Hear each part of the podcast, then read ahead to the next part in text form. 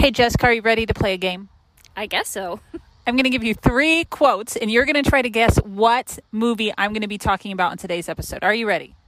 Yes. We're going to see if it takes you all three quotes. You might get it before three is done, but I believe in you. All right, here we go. Let me pull it up. Number one, you think you're hot stuff because you went to a dance. Dream on. No one wants to date you because you're a dog. A dog. Mm, And this is an 80s kids movie. I'm not sure. All right, quote number two. You have the power to make anything you want happen. The power.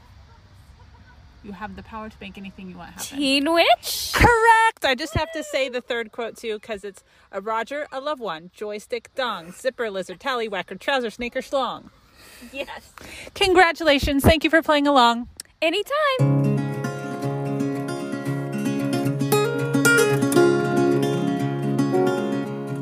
Hi,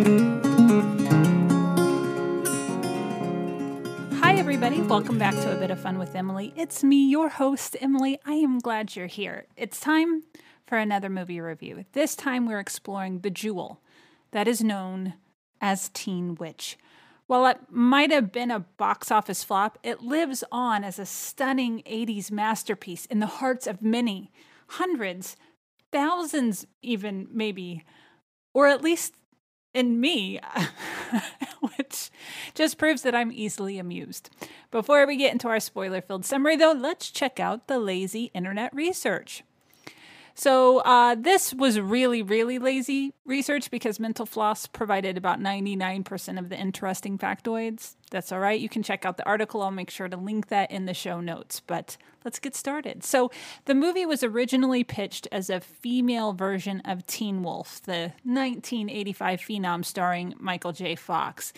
Um, it had the similarity of a young girl who discovers that she has a, a paranormal ability, much like poor Michael J. Fox turning into a wolf. Um, and then how she goes through high school and how that affects her.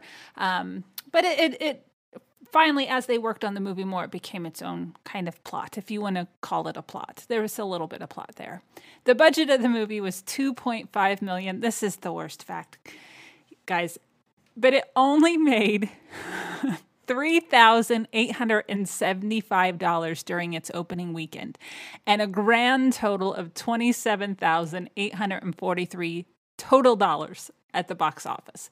It didn't gain popularity popularity until it started airing on TV. So you can see reruns of this on USA or TBS.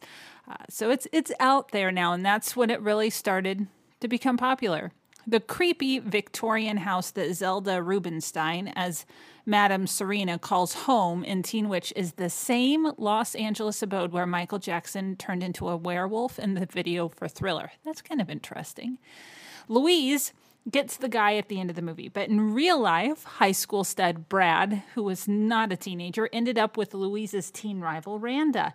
They started dating while the movie was filming and they got married shortly after the movie wrapped. So, and they're still together, at least according to Mental Floss a few years ago. If you're lucky, you might get to catch a Teen Witch sing along somewhere in the country. See, other people love it too. It turns out they are a really popular thing, and I would just love, love to be at one of them. That would have to be a good time. Hearing a lot of just ridiculous white people do the rap. Oh my goodness, yes. And of course, Robyn Lively, who plays Louise, the star of the show, is Blake Lively's sister.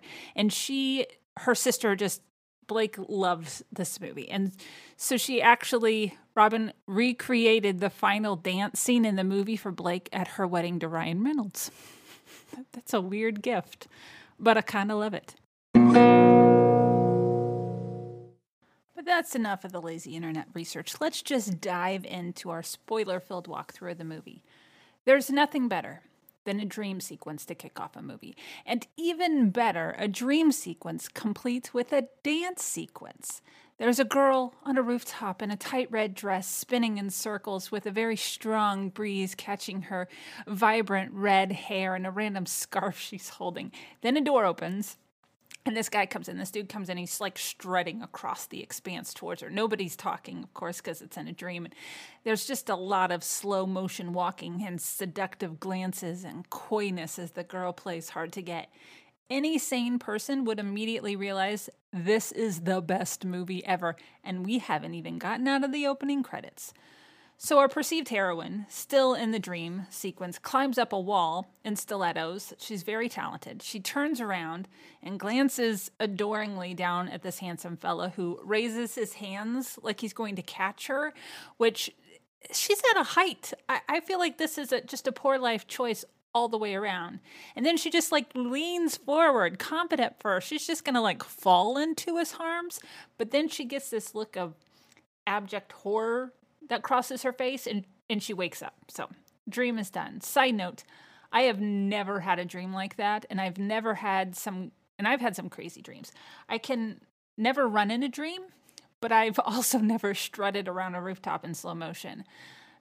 Maybe I need to think of, I, I tend to dream weird things if I think about things too much during the day. So I just need to think about this some more and see if I can make this happen. Anywho, the fashionable girl in the dream wakes up with a start. Her alarm going off, her hair all of frizz. She's wearing a horrible nightgown. And her brother is hiding under her bed bright and early one morning eating a cake. Have I mentioned this is the best movie ever? So they argue, as siblings do, but I feel for this poor girl whose name is Louise because her brother Richie might just be the weirdest human to ever grace the silver screen. He's been reading her diary again apparently and she has very strong feelings for Brad. He he starts to reenact a scene that of something he read in the in the diary. And then all of a sudden mom shows up at the door to let her know breakfast is ready and to get a move on. This is a very 80s movie in that way. Everybody's always eating breakfast in the morning.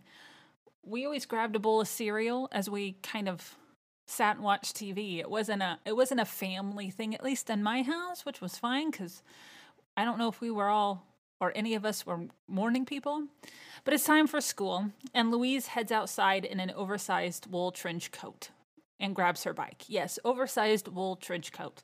Nobody else is wearing big, thick coats, so it does not appear that it is winter time. So why she's wearing that big thing, I don't know. And she lives in a pretty nice neighborhood. Across the street is a mansion where the most popular girl in school lives, named Randa. Louise's best friend Polly, she rolls up on her bike as Brad, popular girl's boyfriend, and Louise's fantasy boy drives up in a convertible because everyone in the 80s owns a convertible. And the most popular kids in school own the most expensive ones, always. I gratefully drove a minivan and a sedan the size of a boat my senior year. Needless to say, I had zero chance of winning prom queen according to 80s movies. And now for the high school montage, where we get to see the beauty of the teenage hierarchy. Every teen movie where school is involved has one, but this one is special. This one includes the most awkward rapping by ridiculous white dudes with giant boomboxes. It's looking like Louise belongs to the nerds. She's been voted captain of the Latin Club and has drawn the attention of kids who most definitely hang out in the AV room. So now, all of a sudden, we're flashing to English class with an elderly teacher who hates teenagers and should have probably retired a good 10 years earlier, who commits the cardinal sin of purposefully attempting to embarrass them. His name's Mr. Weaver. He would totes be fired on the spot for pulling those shenanigans today. And poor Louise accidentally turns in a page from her diary that her brother had been reading. She, she, had grabbed it out of Richie's hand and stuck it into her binder, and as she needed to turn in a paper, she accidentally grabbed that one. And this teacher, he begins reading it aloud. So, of course, she is horrified. Any sane human would be horrified, and she runs out of the room and hides in the bathroom because that is where everyone hides in high school. They hide in the bathroom. Polly, she attempts to cheer her up a bit, and then there's an abrupt another transition. There's a lot of those, just really abrupt transitions, a lot of just independent scenes to gym class and really our second musical number because of the rapping. So why not? Why why not have a musical number in in the locker room? I mean, Louise just can't catch a break and shares multiple classes with all of these popular kids, apparently, too. This has to be a really small school because all the purple, um, popular girls are in the locker room. Uh, maybe it's just really small.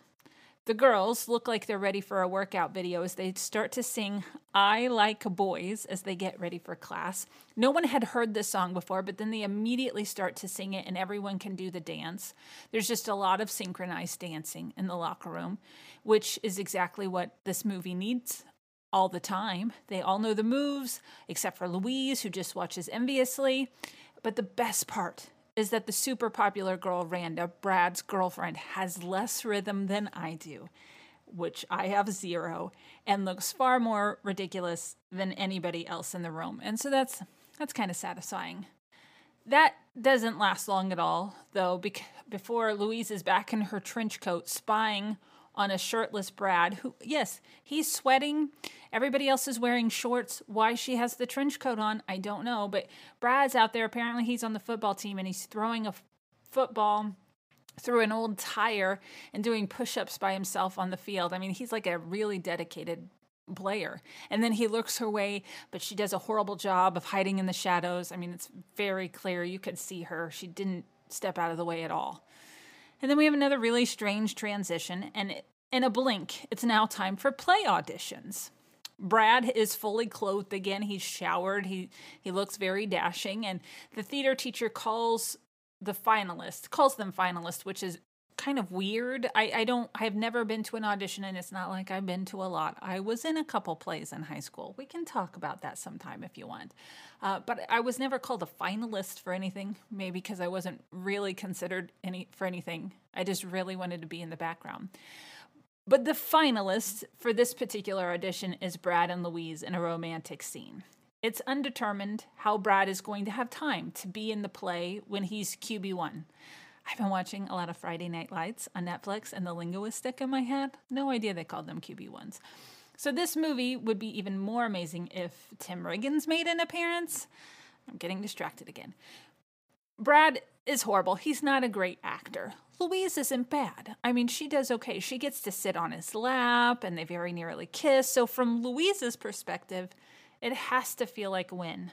But alas, our little nerd girl gets looked over for a popular girl and is relegated to what the theater teacher calls assistant costume mistress, which is just the worst name for a theater position for a high schooler. They could have called them something else. Costume queen, I don't know, make it sound a little cooler than mistress. So, dejected, Louise is riding her bike home alone at night. It seems very late at night. She has changed her clothes. She's no longer wearing the ankle length skirt. She now has sweatpants on, but she's still wearing, don't worry, she's still wearing her big wool trench coat. Um, she has a headlight on her bike, not a helmet. So she only sort of believes in safety first. And that's just one heck of a long day at school because it's like pitch black outside. I don't know how long she's been there. Meanwhile, Brad and his popular girlfriend, Randa, are right behind her in the convertible, making out while driving, which they don't believe in safety first either. And they end up running Louise off the road. So she crashes into a bush but is otherwise unharmed. Brad, being kind of a stand up guy, stops the car and rushes to her side. He could have kept driving, but he didn't. Good guy, Brad. He tries to help her pull the book out of bike out of the shrubbery and offers to give her a ride home, but Louise has some pride issues and angrily turns on him and makes him leave. Like, no, just go. I'm fine. I'm fine. And Randa is no help just sitting in the car. She could care less that any of that had happened. Unfortunately for Louise, she's got a flat tire and now has to walk her bike back home. So not only is it evening, but just to throw one more obstacle at her, she's had a really bad day. Her bike has a flat tire. It's really dark outside. Now there's some freak thunder and lightning she has to contend with. So she comes across a mysterious payphone that appears to be out in the middle of nowhere but it's broke, as almost all payphones always are in 80s movies. And then she spots a really creepy house across the street that, you know, looks like a viable option for assistance. So she she walks up to it and there's a creaky sign hanging at the sidewalk that reads Madame Serena. So one can assume this clairvoyant knew she was coming, right? So Louise lets herself into the house you know, just lets herself in and is promptly introduced to Madame Serena herself, a tiny woman with an unbelievable accent and a big personality. The median cons her out of $6 for a palm reading. Something catches Serena's eye as she's making up gibberish about Louise's palm, and she immediately drops the act. The accent is gone. You know, just, hey, I'm a normal person. Turns out Louise is, quote, one of them.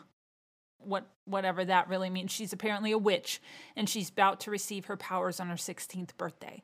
No idea she was a witch. We'll go back to that in a minute. So Louise gets freaked out and leaves, as she should. I mean, she shouldn't have gone up there in the first place. She should have just kept walking her bike, maybe a little fast. She actually should have accepted the ride from Brad. She could have spent some more quality time with Brad, but no, she had to be stubborn. And then we're back to another um, transition with the most ridiculous scene in the whole movie. There had to be. Well, let me just talk about it first. So, we're now in a sex ed class that Louise, the lead in the movie, isn't even in. She's not in this class.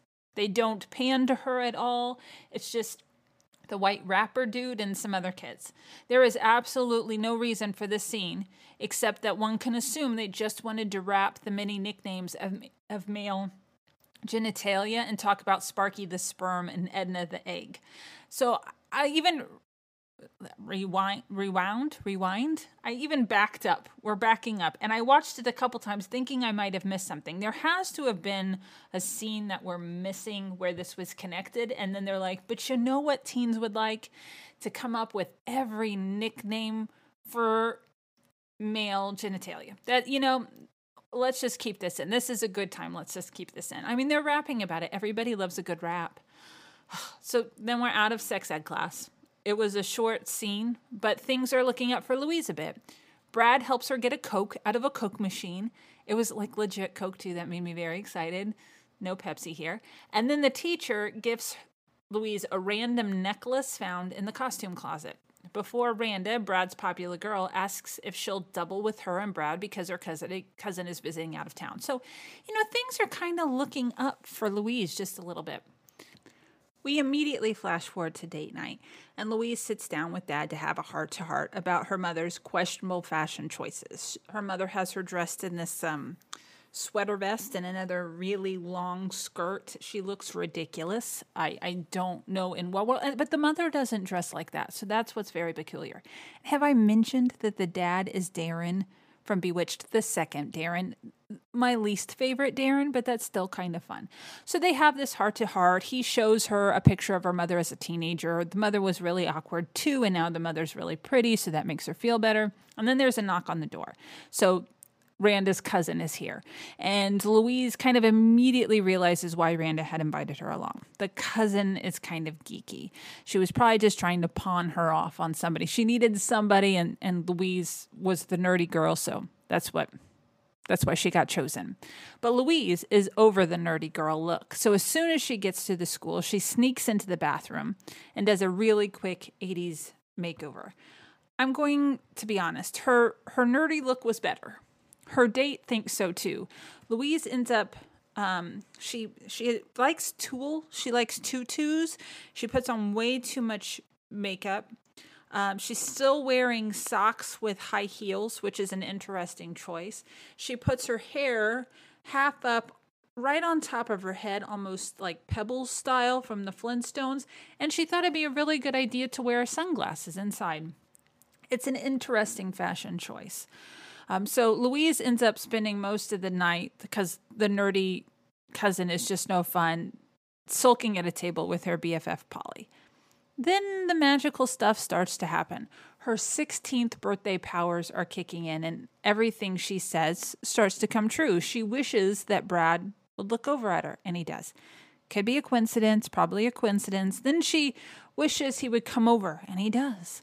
This is all going really well. He asks her outside and she's getting hyped.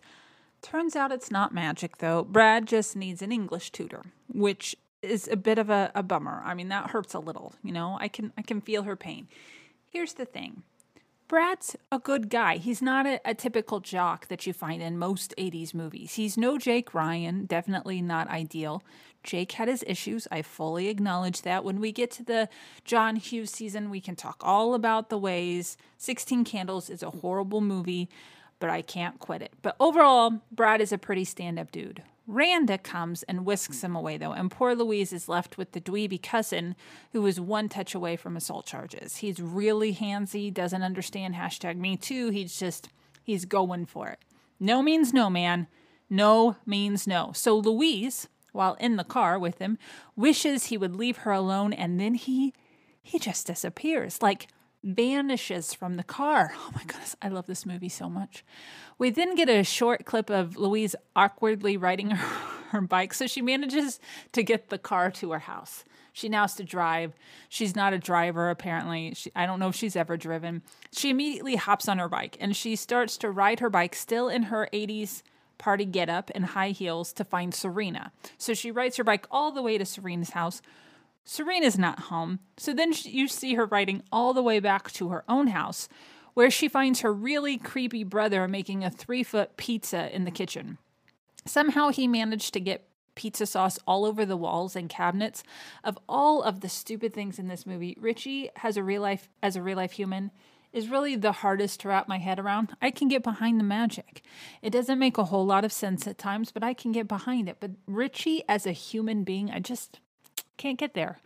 So they have a bit of a spat. They argue a lot, and that ends up with them both saying, I am rubber, you're glue. They say it several times to one another. I have never used that with my brothers, I don't think before Louise accidentally turns him into a dog. A very cute dog, which is such an improvement. I mean, sadly, it doesn't last long. At one point, he, he starts to smell. She needs to clean him up. So she's going to take him upstairs to a bath, a bath that is already full, bubble bath that's full. She puts the, the dog in the bathtub, and the dog becomes a human again. That awful human. The next day, Louise finally finds Serena and gives and Serena gives her a book of spells. Let's go back to the fact that there there is no one like in, in Teen Wolf, you have Michael J. Fox that becomes a wolf, and then dad is knocking on the door and says, you know, surprise son, and he's a, a werewolf as well. And it, they make you believe that there's some lineage going on here, that, you know, at one point Serena shows um, Louise some pictures from an old book and it's like, see, that's you, like a hundred years ago or four hundred years ago, however long it was. But there's nobody else in her family that acknowledges this, so maybe it just skips a lot of generations. I don't know. Now, what would you do if you were 16 and discovered that you had magical powers? Well, obvious, you'd want to get back at the popular girls. So that's where Louise starts. Louise starts with a truth spell that sets the girls off in a tizzy. They they can't lie. So then they start to argue. Randa ends up in a pool. Also, I should mention that this whole time, Serena is taking full advantage of Louise's powers. Um, so she helps her make money. She helps her turn a frog into a, a boy um, who just ribbits at her. So Serena is living the good life, is really happy that a, a witch has come into her life that can make all her dreams come true. So after setting the popular girls into a tizzy, she has her heart set on Brad. Um, she's like, oh, "Can I make him fall in love with me?" And Serena's like, "You know what? That's not a really good idea, but but Louise is going to try it." So she tries a seduction spell during one of their English study sessions, but then she chickens out, which is relieving because love spells are icky. They're icky. Um, unless uh, in Harry Potter, when you think of Ron Weasley, who had the love spell put him, I mean, it almost killed him. But he was he was quite hilarious when he was in love, just sitting and swooning and staring off into the distance, thinking about the one he loved. So that was kind of fun. But the next day in study hall, Brad, being the nice guy that he is, apologizes to Louise for letting Randa's creepy cousin drive her home from the dance. Seems like some time has passed though, because they had their study sesh. Um, they're also awkwardly doodling on a notebook, sharing the same desk, turned towards one another. And this is supposed to be study hall. I, it just seems It was a weird setup. Well, Mr. Weaver, the horrible Eng- English teacher, he seems to have also drawn the short straw and is on study hall duty. Well, he gets upset that they're chatting, and while attempting to get their attention, he knocks Louise's purse to the floor and starts going through her things, including finding and commenting to the entire class about her birth control pills. Dude should be fired. That's why Louise decides that night to make a voodoo doll that looks like the horrible teacher. So the next day, she gets back at him. By the end of the period, so she's got the voodoo doll, she starts to um, take off the clothes on the doll. And so this teacher's standing up in a really kind of cool class, maybe reminded me a little bit of um, Ferris Bueller, but the man starts to take off all of his clothes. Thankfully, I mean, he's got his coat off, his tie off, his um, button down shirt. He's even taken off his pants. Thankfully, the principal walks in before the boxer shorts come off. And so then he actually gets carted off because they think he's crazy, which they should have fired him long before that. So, you know, it's their own problem. After all of the magical things going on, Louise finally finds some time to hang with Polly. As they are riding their bikes chatting, Polly confesses that she has a crush on Rhett, Rhett, who is the school's white rapper extraordinaire. As luck would have it, they ride up on Rhett and their posse having a jam session in the middle of the street. A little magical whatever has Polly confidently rapping back at Rhett, catching his eye. And that is the scene most beloved in the entire movie. One, because it's so bad. Two, because the mouths and the words aren't totally in sync when that happens. It's just fantastic. But next up on Louise's list is popularity. Okay, so she's not going to do the love spell. What's another way to find her way into Brad's heart? To become popular. Not nearly as skeevy as the potential love potion, especially when you want the boy to like you for who you are. But if you can become popular, you're sure to win his heart, which just just does not work with the idea being who you are. But alas, this is a teen movie. Popularity is almost always the end of the game for someone. The next several minutes is Louise basking in the glow of a magical makeover based on her muse, pop star Shauna. She goes to a concert, uses her magic to get backstage with Polly, um, then uses more magic to have Shauna give her a, a denim jacket. And then she uses the denim jacket in another spell saying, Hey, I want her style. So her frizzy hair is now perfectly curly and bouncy. She's wearing clothes that a teen in this century might wear. Ugh, they're not great, but they're better. And she adds a strut to her walk, you know, which definitely grabs the attention of the boys. She's got some movement in her hips, her shoulders are back. She's just, she's confident.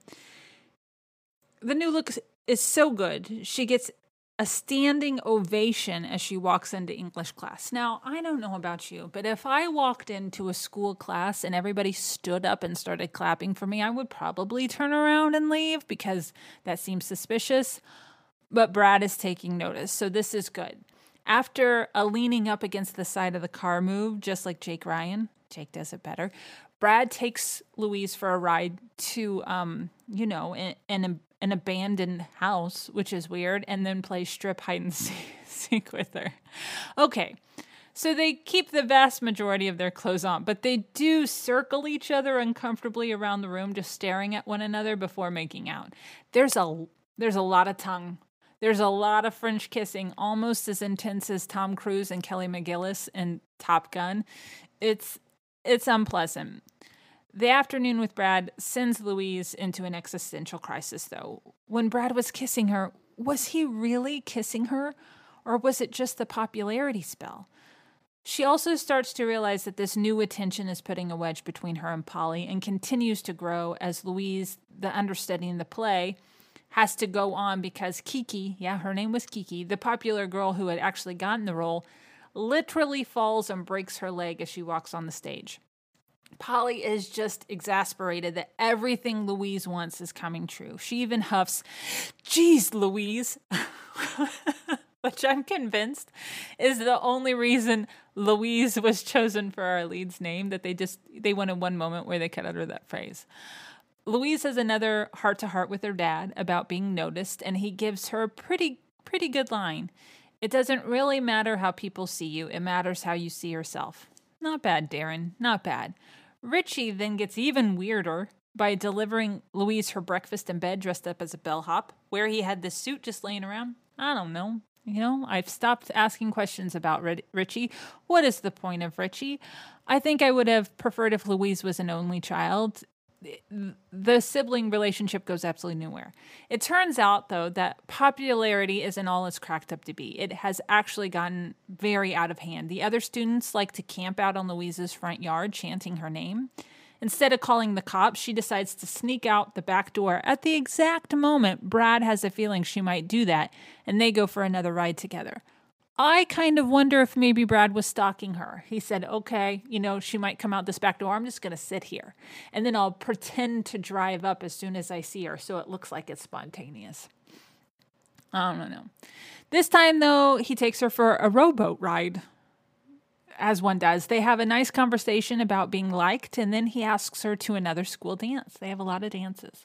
She wants so badly to say yes, but finally realizes that she can't lie to him, or anyone else for that matter, any longer. So she's determined to break the popularity spell, to give up her luck, to go back to being normal and just roll the dice as to whether or not she'll keep her fashion sense and people will still like her. Serena isn't very happy about her decision. All of Louise's good fortune has rubbed off on her as well, and she doesn't want to lose her new lifestyle. But Serena is a sucker and eventually relents pretty quickly, actually. So, the night of the dance, Louise swaggers in with her unexpected date, Serena. No one questions that she brings a little old lady into the school dance. She makes her way across the dance floor where several 40 year old high school students are getting their 80s groove things on. She takes off the talisman she believes has been bringing her luck and waits to see what happens. Do you know what happens? Nothing. There's no poof. There's no immediate return to Frumpy. Nothing, because Made over Louise is still beautiful she looks exactly the same as Nerdy Louise. One second, though, Brad is standing next to Randa. The next, he's leaning against the stage, blazer no longer on, doing the infamous look down and slowly looking up, catching Our Lady's eye. I don't know how he got there. It was like literally two seconds between those moments. And Louise's dream moment from the beginning of the movie plays out in real life. They approach each other in another slow motion, everyone dancing around them. They start twirling around in circles and then they live happily ever after. The end. Ugh, wasn't that brilliant? I mean, don't you just want to run and go watch it? Well, let's talk about the characters. The only character with any substantial development is Louise, which comes as no surprise because it's her movie. Everyone else is there in service of her. You don't ever really find out why Randa and Louise don't get along, except the very weak idea that Randa is popular. You don't ever understand why Richie is so weird and how he gets away with his shenanigans at home. You just get a few minutes with Polly, the best friend, which really isn't enough time to make you feel her loss of time spent with Louise as she's going through a transformation to butterfly. It's not like they even have a sleepover montage or anything. They're really only in about three scenes together, which is interesting. And while you get a few moments with Brad, the interactions are a little awkward because there's little to no conversation happening. They go from study buddies to making out in an abandoned home without without any in between really. But somehow you kind of like them all. I mean, except for Richie. He was too weird for me. Maybe it's the jaw dropping, ridiculous musical numbers. I mean, it's probably the musical numbers, but I was kind of rooting for Louise and I didn't hate Brad. As for the plot, it's not a bad plot. I mean, the exposition does a relatively good job of giving a glimpse of Louise as awkward nobody. She's got some questionable fashion taste, or at least her mother does. She's the one buying her clothes. She rides a bike to school instead of riding in a convertible, and she's watching longingly as other people are enjoying high school. You get why popularity is on her mind. It doesn't, however, do any work to explain why she has magical powers.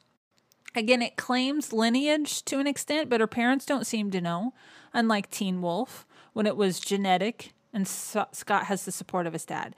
The interesting part of the movie is that there is no villain, no outside force causing strife for Louise or her family.